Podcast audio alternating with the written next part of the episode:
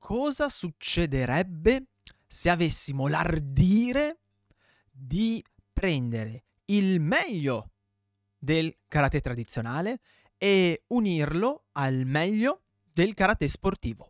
Ma Eugenio Credidio presenta Karatepedia, lo show che ti racconta la storia e i segreti del karate. I'm gonna go to the next one.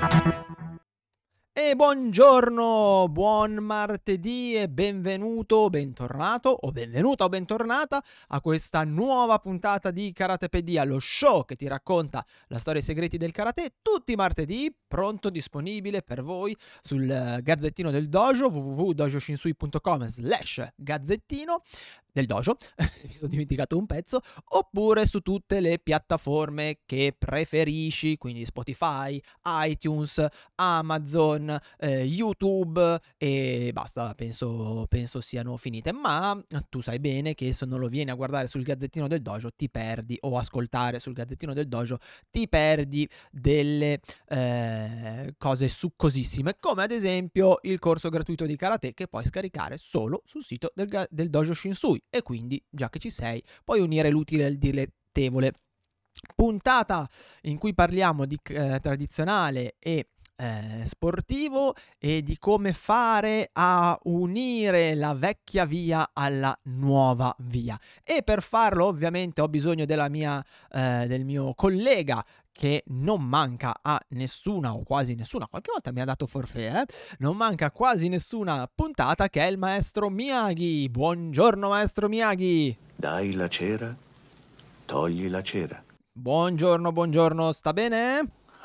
Perfetto. Allora, prima di iniziare, ti ricordo che se non vuoi perderti nessuna puntata, ti conviene iscriverti alla newsletter del Gazzettino del Dojo, cosa che puoi fare sempre, indovina dove, sul sito del Dojo Shinsui, dojoshinsui.com, oppure, oppure, oppure, oppure, ti invito e ti suggerisco di iscriverti al canale Telegram eh, Karate Anywhere, il canale in cui io ogni giorno, quasi, ammetto, quasi ogni giorno, qualche volta mi perdo dei pezzi per, eh, per strada, ogni giorno eh, mando un piccolo podcast su quello che, eh, che è insegnare karate, sul karate e su quello che è un po' la vita del, dell'insegnante. Purtroppo alle volte me lo perdo, lo so ragazzi, anzi a chi è iscritto al canale Telegram chiedo scusa, ma chiudo tardi la palestra, eh, chiudo tardi il dojo e qualche volta, finite le pulizie o altro, sono un po' bollito e mi perdo i, i pezzi. Mi darebbe un dispiacere. Lo so, maestro. In realtà dispiace molto anche a me, eh, ma a me piace mandare questo vocale eh, giornaliero a fine giornata perché è il momento, diciamo, delle riflessioni e qualche volta, qualche volta succede. E ti ricordo anche che se vai su dojoshinsui.com slash slash Karate Anywhere puoi accedere, hai accesso hai accesso, ti, ti, viene spiegato come accedere al club di Karate Anywhere o all'accademia di Karate Anywhere. Un modo molto bello, molto figo per imparare karate a casa e per sostenere i miei progetti. Bene, io direi che eh, possiamo iniziare, bando alle ciance e andiamo alla ciccia di questa puntata. Banzai! Andiamo maestro. Parliamo di karate tradizionale, quello che mi fa battere il cuore, e karate sportivo. Cosa succederebbe se avessimo l'ardire, se avessimo il coraggio di unire quello che c'è di meglio dal, del karate tradizionale a quello che c'è di meglio del karate sportivo? Maestro, non si faccia una grassa risata. Secondo me è una cosa fattibile. Eh, ed è una cosa molto interessante su cui ragionare. No, no, no, no. E invece guardi che secondo me entro fine di questo podcast le faccio, eh, le faccio cambiare idea. Praticamente cosa potremmo fare? Potremmo andare ad unire quella che è l'antica via a quella che è la nuova via e eh, cercare di ehm, andare a creare, anche se è un termine che non mi piace, un karate 2.0. Oh. Ah, vede che già inizia un po' a rivedere le sue posizioni? Ma iniziamo dal principio, perché se no non riuscirai a seguirmi. Ti devo dare due informazioni per, diciamo, prendere la mappa dalla parte giusta. Attualmente ci sono di fatto due fazioni nel karate che si scornano, ok? Una è quella del karate tradizionale e l'altra è quella del karate sportivo. Ora, nella parte del karate tradizionale ci sono molti, moltissimi tradizionalisti, eh, diciamo, arroccati nelle loro posizioni, sulle loro posizioni, che insegnano un karate ormai eh, molto vecchio, che continua a rispettare dei crismi, i crismi degli anni 70 e degli anni 80 e che è un karate eh, che va un po' contro a tutta quella che è l'anatomia umana, stiamo parlando di Shotokan soprattutto, eh, quella che è l'anatomia umana, eh, quella che è la biomeccanica ed è un karate che purtroppo, purtroppo, eh, alla lunga può anche creare dei danni. Io eh, pensavo che ormai questo approccio al karate fosse stato eh, abbandonato e invece mh, mhmm, ho visto dai commenti YouTube, dalle critiche che ricevo da queste persone sui commenti YouTube, che è ancora un uh, karate molto presente, molto presente e che eh, difficilmente mh, mhmm, viene abbandonato da alcuni insegnanti. Eh, a, o, e a fianco a questi ci sono insegnanti come me che invece insegnano karate tradizionale con un approccio un po' più morbido, ovvero andando a inserire eh, quelle mm, come dire, quelle piccole modifiche nelle tecniche, come ad esempio nelle posizioni, per renderlo anatomicamente più, eh, più digeribile. Mm? E eh, soprattutto eh, per permettere alle persone di, pla- di, praticarlo indipendentemente dalla loro età, dalla loro, eh, dalle loro abilità fisiche, eccetera, eccetera. E ehm, il problema però qual è? È che spesso i tradizionalisti, soprattutto quelli diciamo mh, mm, più come dire, eh, più, più, più, più vici- più puristi, ecco, i puristi del tradizionale, quindi quelli che insegnano karate Shotokan, lo sottolineo, karate Shotokan come si insegnava negli anni 70, rifiutano a priori tutto quello che c'è di nuovo. E questo, a dire il vero, succede eh, anche nei tradizionalisti un po' più smussati. E quindi qualunque cosa faccia il karate sportivo è sostanzialmente una merda che va criticata perché quello non è karate, quelli sono solo dei balletti, sono solo degli atleti, sono solo bla bla bla bla bla bla bla. E per cui a priori ci mettiamo due fette di salame sugli occhi, anzi facciamo due fette di eh, sashimi sugli occhi, grande ironia, eh maestro, proprio. Oggi le, le tiro con gli elastici. E critichiamo a testa china e non guardiamo se c'è qualcosa di positivo da prendere da quell'altra parte.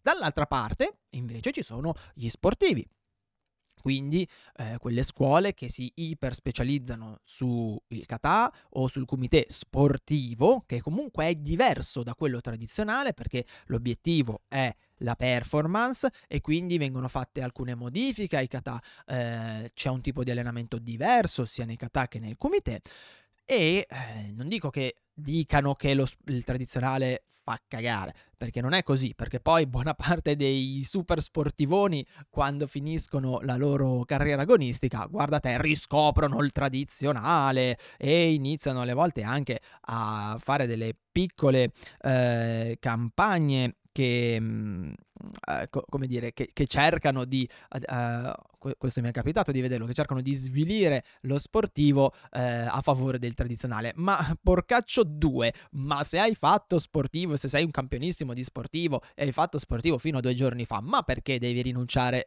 tue, uh, devi rinunciare alle tue origini, al tuo passato per cercare di avere un maggior numero di, di, persone che ti seguono in una determinata cosa? Eh, perché? Perché in realtà, in realtà eh, il tradizionale lo zoccolo duro del, del, karate. E quindi quando spesso uno sportivo finisce la sua carriera e non eh, ha magari ehm, la possibilità di diventare un tecnico federale o altro, inizia a fare questa, ehm, questo, questa, ad avere questo approccio qua. Quindi abbiamo queste due fazioni, ok? In realtà nello sportivo non c'è questa grande, ehm, questa grande sensibilità verso i riti del tradizionale, verso l'approccio tradizionale e, e dall'altra parte invece nel tradizionale c'è questa sorta di, eh, di diniego e di eh, negazione a priori di tutto quello che viene fatto eh, nel, nel, nello sportivo. Ok? Ora, cosa c'è di positivo nel tradizionale e cosa c'è di positivo nello sportivo, secondo me. Ok? Secondo me. Poi ognuno faccia quello che eh, reputa opportuno e pensi a quello che reputa opportuno. Secondo me, nel tradizionale c'è di positivo? Beh, intanto il fatto che il tradizionale è custode, o almeno dovrebbe essere custode, di tutto quello che è il tesoro del karate e quindi eh, dei suoi riti, delle sue tecniche antiche, del suo modo di approcciarsi alla, alla vita e alla, ovviamente alla disciplina e di conseguenza alla vita. E eh, dall'altra parte nel, nello sportivo c'è di positivo il fatto che loro dovrebbero, dovrebbero, perché mh, mm, da quello che ho visto non è, eh, non è sempre così, loro dovrebbero adoperare metodologie di allenamento basate su studi scientifici, sulle nuove eh, conoscenze delle scienze motorie e, eh, e, anche delle metodologie di pratica che possono essere diverse da quelle tradizionali, ma che magari possono, eh, diciamo, interloquire meglio con un praticante di oggi, soprattutto con un ragazzo magari, o con eh, comunque una persona giovane. Perché io mi ricordo che, per esempio, vediamo un po', 2012, circa nel 2012, circa, anzi no, 2010, eh, io avevo iniziato a inserire nella pratica del karate l'utilizzo dei colpitori, dei focus, perché? Perché facevo altre discipline in cui questa pratica era, era molto presente e quindi mi sono detto, ma scusami tanto, se in queste discipline eh, funziona bene, perché non dovrebbe eh, andare bene anche eh, nel karate? Ho provato a inserirle. Adesso stai usando eh, tua maestro, testa non solamente le cose, le cose non sono andate proprio così, perché invece eh, ricevetti molte critiche a riguardo, perché non era un metodo tradizionale e quindi non andava adoperato. Oggi, invece, fortunatamente, non dico che usano tutti i colpitori, ma buona parte dei, degli insegnanti non è più così restia all'utilizzo dei, dei colpitori. Il problema qual è? È che quando si fa, e questa è la dimostrazione, è che quando si cerca di unire questi due aspetti, quindi quello diciamo più tradizionale, a un approccio più eh, scientifico, organizzato e a delle metodologie di allenamento eh, più, mh, mm, eh, più, più moderne, No, no, no, no, no. Esattamente, maestro. Quello che succede è proprio questo, che dalla parte dei tradizionalisti spesso c'è una chiusura totale. Come dicevo prima, additano eh, e criticano lo sportivo a priori e arrivano anche a negare alcune, eh, alcune metodologie, al punto che si va a preferire ancora ad oggi, da parte di alcune scuole, l'utilizzo dei metodi di allenamenti tradizionali okinawesi rispetto ai metodi eh, avvalorati dalla ricerca scientifica.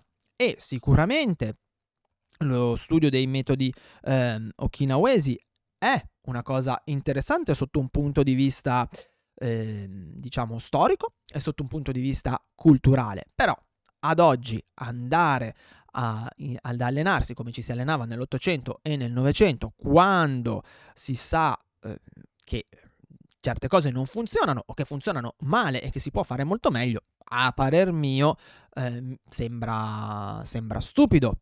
È un problema di atteggiamento. È vero, maestro, è un problema di atteggiamento perché purtroppo, e lo dico veramente con eh, il cuore ferito, purtroppo c'è davvero molta chiusura da parte del tradizionale, hm, da parte dei tradizionalisti. Ma se noi andassimo a unire ciò che è lo sportivo, ciò che c'è di buono nello sportivo, a ciò che c'è di buono nel tradizionale, anzi facciamo così, se noi andassimo a fare un tradizionale con delle contaminazioni, diciamo, con un ammodernamento che prende quello che di buono lo sportivo eh, può dare, cosa succederebbe? Oh! Oh! maestro si è galvanizzato, verrebbe fuori una bomba, verrebbe fuori una, eh, una cannonata. Pensa, pensate, pensa soltanto a quello che eh, è successo quando la tradizione ha subito un, un'innovazione in maniera equilibrata, in maniera armonica, ok? Eh, in maniera armonica. Tutto nella vita ha un suo equilibrio. E in questo modo tutto va meglio. Esatto, maestro, creando un equilibrio fra le due cose. Pensate cosa è successo, per esempio, nella produzione del vino, nella produzione della birra, ok? Chissà perché tiro fuori gli alcolici, ma eh, sono molti gli ambiti in cui eh, tiriamo fuori qualcosa di, di, di, interessante che piace di sicuro a tutti. Nella produzione della pizza, ok? La pizza artigianale, eh? eh tutto ciò che a livello artigianale è stato arricchito da eh, una commissione con la modernità equilibrata e intelligente ha creato dei cambiamenti epocali e ha fatto fare dei salti di qualità a, quelle, a quei prodotti, a quelle categorie che senza questa commissione non sarebbero mai potuti eh, accadere. Ok? Quindi la cosa sarebbe fattibile, sarebbe fattibile e creerebbe veramente un karate, a parer mio, che diventa d'impatto perché? Perché ci dà benessere psicofisico, perché il tradizionale ha i rituali, ha i suoi tempi, ha il suo approccio al ci insegna una via per approcciarci alla vita che ci può aiutare in determinate situazioni, ok?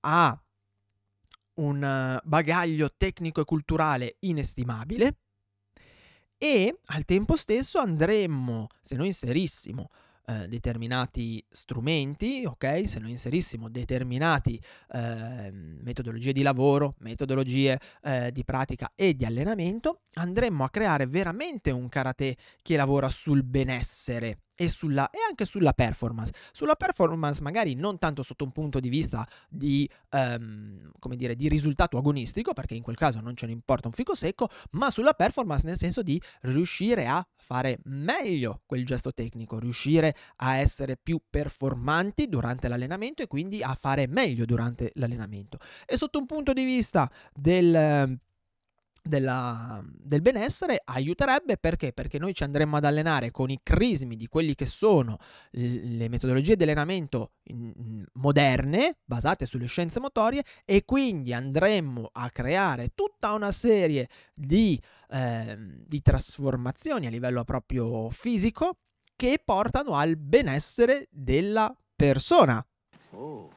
Eh, eh già, andremmo a prendere eh, i famosi due piccioni con una fava. Perché? Perché andiamo ad allenarci nel karate tradizionale, salvaguardiamo il karate tradizionale, mm, eh, lo rendiamo mm, magari leggermente più eh, con quelle piccole modifiche di cui ho parlato all'inizio, lo rendiamo un po' più digeribile sotto un punto di vista anatomico e soprattutto a questo andiamo ad aggiungere tutti i benefici che sono quelli di un allenamento pensato, strutturato, mh, mm, volto al benessere della persona, compresa la, pro, la, prevenzione infortuni. Allora, maestro, cosa ne dice? È ancora contro a quest'idea? No, no, no, no. no. Eh, lo sapevo che sotto sotto, se mi faceva spiegarle un pochino cosa, eh, cosa pensavo, eh, cambiava, cambiava punto di, di vista. Quindi l'idea quale sarebbe? Sarebbe quella di tenerci il nostro tradizionale, mm, ma di affiancarlo a delle metodologie di allenamento e di pratica moderne, con basi scien- basate sulla scienza de- motoria, quindi con basi scientifiche, e perché no, anche magari con delle metodologie di allenamento e di pratica un po' più coinvolgenti, un po' più divertenti, che vadano a sfruttare strumenti che spesso oggi nel karate non si adoperano. mm? più per principio che per reali difficoltà. Mm? E perché perché adesso io lo so, lo so, qualcuno, perché è una critica che mi è già stata, è già stata fatta eh, e quindi ne approfitto anche per rispondere. Perché secondo me è così importante la parte di preparazione fisica, la parte di allenamento fisico? Perché molti mi dicono, eh ma io voglio fare karate, a me non me ne frega niente della preparazione fisica, se volevo la preparazione fisica andavo in palestra. Questa è una cosa che mi è stata detta sia nell'ambito del karate che nell'ambito della difesa personale dedicherò un podcast, una puntata del podcast a, a questo tema, ma sono così fissato, tra virgolette, sull'argomento perché? Perché senza una buona preparazione fisica di base, ok? Noi non andiamo da nessuna parte e la parte tecnica viene male. Se noi invece diamo una buona preparazione fisica di base a chi ci segue, allora le cose cambiano. Perché? Perché riuscirà a fare gli esercizi tecnici senza avere il fiatone, riuscirà a esprimere forza durante gli esercizi, riuscirà magari a gestire meglio il corpo durante gli esercizi tecnici e avrà maggior piacere, maggior soddisfazione nella, ehm, proprio nella pratica della disciplina. Oltre a questo, bisogna tenere anche conto che purtroppo non siamo più negli anni anche solo 90 dove quando arrivavano i ragazzi, quelli giovani, avevano una buona eh, capacità motoria di base. Ok? Avevano una buona capacità motoria di base. Quando arrivavano gli adulti, magari avevano già fatto anni di sport prima. Noi oggi purtroppo ci troviamo eh, di fronte, noi in palestra, ok, noi insegnanti ci troviamo di fronte a persone eh, principalmente sedentarie, che hanno perso schemi motori di base, che non sanno gestire il corpo e che hanno un livello di efficienza fisica che è sotto le scarpe. E io questo, dato che io questo lavoro che, che, che, sto proponendo oggi nel podcast lo faccio, io unisco questi due aspetti, il tradizionale a un approccio più moderno per quanto riguarda la preparazione fisica, facendo i test questo è lampante. I miei ragazzi quest'anno li ho testati, hanno, avevano dei livelli di forza che erano imbarazzanti, non riescono a saltare, mm, non hanno proprio le, l'abilità motoria del salto. E tu dirai, eh, che me ne frega a me di saltare se faccio karate? Te ne frega, perché il salto è uno di, quel, di quei gesti motori che ti obbliga ad usare eh, tutte le tre articolazioni del treno inferiore, quindi le anche, le ginocchia e le caviglie, ed è ehm, quindi quel, quel gesto che va a richiamare in un certo qual modo sia l'avanzamento in Zenkotsudachi, quindi il passo, sia lo Yori Ashi, quindi il, um, lo scivolamento avanti, sia il calcio frontale, il Maigeri, e per cui è importante che si conosca questo gesto e si riesca a fare. E poi il salto è quel eh, gesto che viene adoperato per provare, eh, per testare la forza esplosivo-reattiva delle gambe e quindi per cercare poi da lì di mm, gestire un allenamento che aiuti a migliorare questa capacità, capacità utile per gli spostamenti e per i calci. E per cui se i ragazzi non sanno saltare, e non sanno saltare spesso per una mancata conoscenza eh, del proprio corpo, una mancata conoscenza del gesto e per eh, dei problemi a livello posturale. Hm? Se i ragazzi non sanno saltare, abbiamo dei problemi. Ok? Se i ragazzi hanno dei problemi a livello posturale, minimi, eh, non sto parlando di, eh, di cose da, da esperto di posturologia, se i ragazzi hanno dei problemi a livello posturale, sarà difficile che facciano lo Zenkotsudachi, il Kibadachi, il Kokotsudachi con la schiena nella corretta posizione e allora gli verrà male la, la lordosi, magari nella zona lombare, scusami, gli verrà male nella zona lombare e si creerà dell'infiammazione e non si allenano, eccetera, eccetera, eccetera. Oh. Ecco perché Eugenio è così fissato con la preparazione fisica, perché io posso anche avere una Ferrari, ma se quella Ferrari non la metto a punto, mh, hm, non mi andrà più veloce di una 500. Ma adesso la lasciamo un attimo, un attimo lì perché non è questo il tema del, del podcast. Quindi, se si hanno tutti questi benefici, mh, hm, perché non si fa?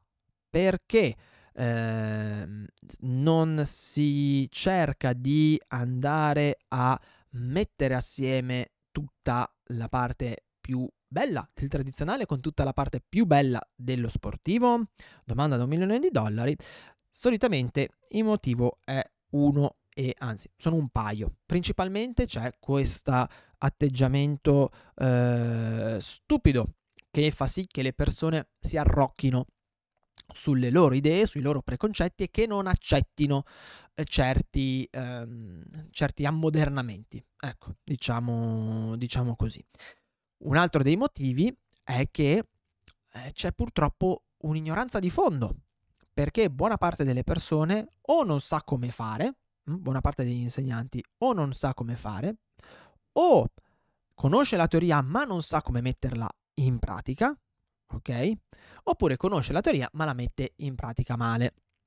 E quindi ci sono questi tre, eh, tre problemi, questi tre problemi che possono essere risolti solo e soltanto in due modi. Modo numero uno, e, e, non sta a te risolvere, il modo numero uno che gli insegnanti vadano a fare dei corsi di formazione specifici fuori da quelli federali, perché purtroppo quelli federali, per quella che è la mia esperienza, poi io sono sempre disposto a, eh, come dire, a, a, ritrattare, ma per quella che è la mia esperienza, purtroppo i corsi eh, federali non danno quelle competenze oppure che le varie federazioni inseriscano e eh, rinciccino, rinciccioniscano i loro corsi formativi con delle competenze, con delle nozioni, delle competenze e ehm, intanto moderne, ok? Intanto moderne e, e, un po' più approfondite e poi, e poi, e poi, e poi, che insegnino agli, agli, insegnanti e agli istruttori, agli allenatori ad adoperare queste competenze, perché sovente il problema sta nel fatto che um, i corsi di formazione, anche quelli eh, più blasonati, anche quelli che ho, che ho, seguito io, ti danno le competenze, ma poi sono cavolacci tuoi, devi metterti tu a spaccarti la testa in quattro e a capire come fare per riuscire a portarle in un corso piuttosto che in un allenamento uno a uno, piuttosto che nella tua disciplina. E quello, eh, beh, quello purtroppo... Mi darebbe un dispiacere. Esatto, maestro, quello purtroppo è un problema perché non tutti hanno la pazienza e la voglia di mettersi lì e spaccarsi la testa in quattro e provare, sperimentare, tentare, eccetera, eccetera. E poi c'è anche una mancanza di eh, volontà. È un problema di Esatto, ha ragione. C'è una mancanza di volontà, cioè proprio la mancanza di voler fare le cose, di, ci nascondiamo dietro al dito e diciamo che non si può fare, che nel corso non funziona, eh, che di qua, che di là, che non abbiamo il tempo, quando eh, basta ritagliarsi invece un paio d'ore alla settimana, alla settimana, un paio di ore al mese o ogni sei settimane o anche ogni due mesi, se fosse, per andare a fare dei test. Poi però bisogna prendere tutti i risultati dei test, bisogna analizzare i test, prendere tutti i risultati, insomma, è un lavoro che non tutti sono disposti a fare. Ma io sono convinto che se noi ci provassimo, e io te lo posso dire per la mia esperienza, oh mamma santa, ammazzo tutto qua, io te lo posso dire per la mia esperienza, se lo facessimo, se ci lavorassimo sopra, noi creeremmo veramente un modo di approcciarsi al karate che è completamente diverso e che potrebbe fare un gran bene a tutti i praticanti. Quello dovrebbe essere lo standard. Io ci sto provando, sto avendo dei buoni risultati e, mm, e spero che altri come me facciano la stessa cosa da oggi, da subito, subito dopo questo podcast. Prendete, andate, eh, leggete, studiate, provateci, massimo fate degli errori ragazzi, non importa, ma fatelo, vedrete che vi cambierà la vita e cambierà la vita dei vostri ragazzi. E se proprio non sapete cosa fare, scrivetemi eugenio-dojoshinsui.com e vi do una mano io più che volentieri. Bene, per oggi è tutto. Noi ci sentiamo fra una settimana, sempre di martedì, con una nuova puntata di Karatepedia. Dal maestro... Eh, tranquillo maestro, non la sbaglio la pronuncia. Sayonara. Sayonara maestro, da Eugenio alla prossima, come sempre ti auguro una buona pratica e ti aspetto martedì alle 7 qui su Karatepedia, lo show che ti racconta la storia e i segreti del karate. Ciao! Trovi altri contenuti gratuiti su www.dojoshinsui.com.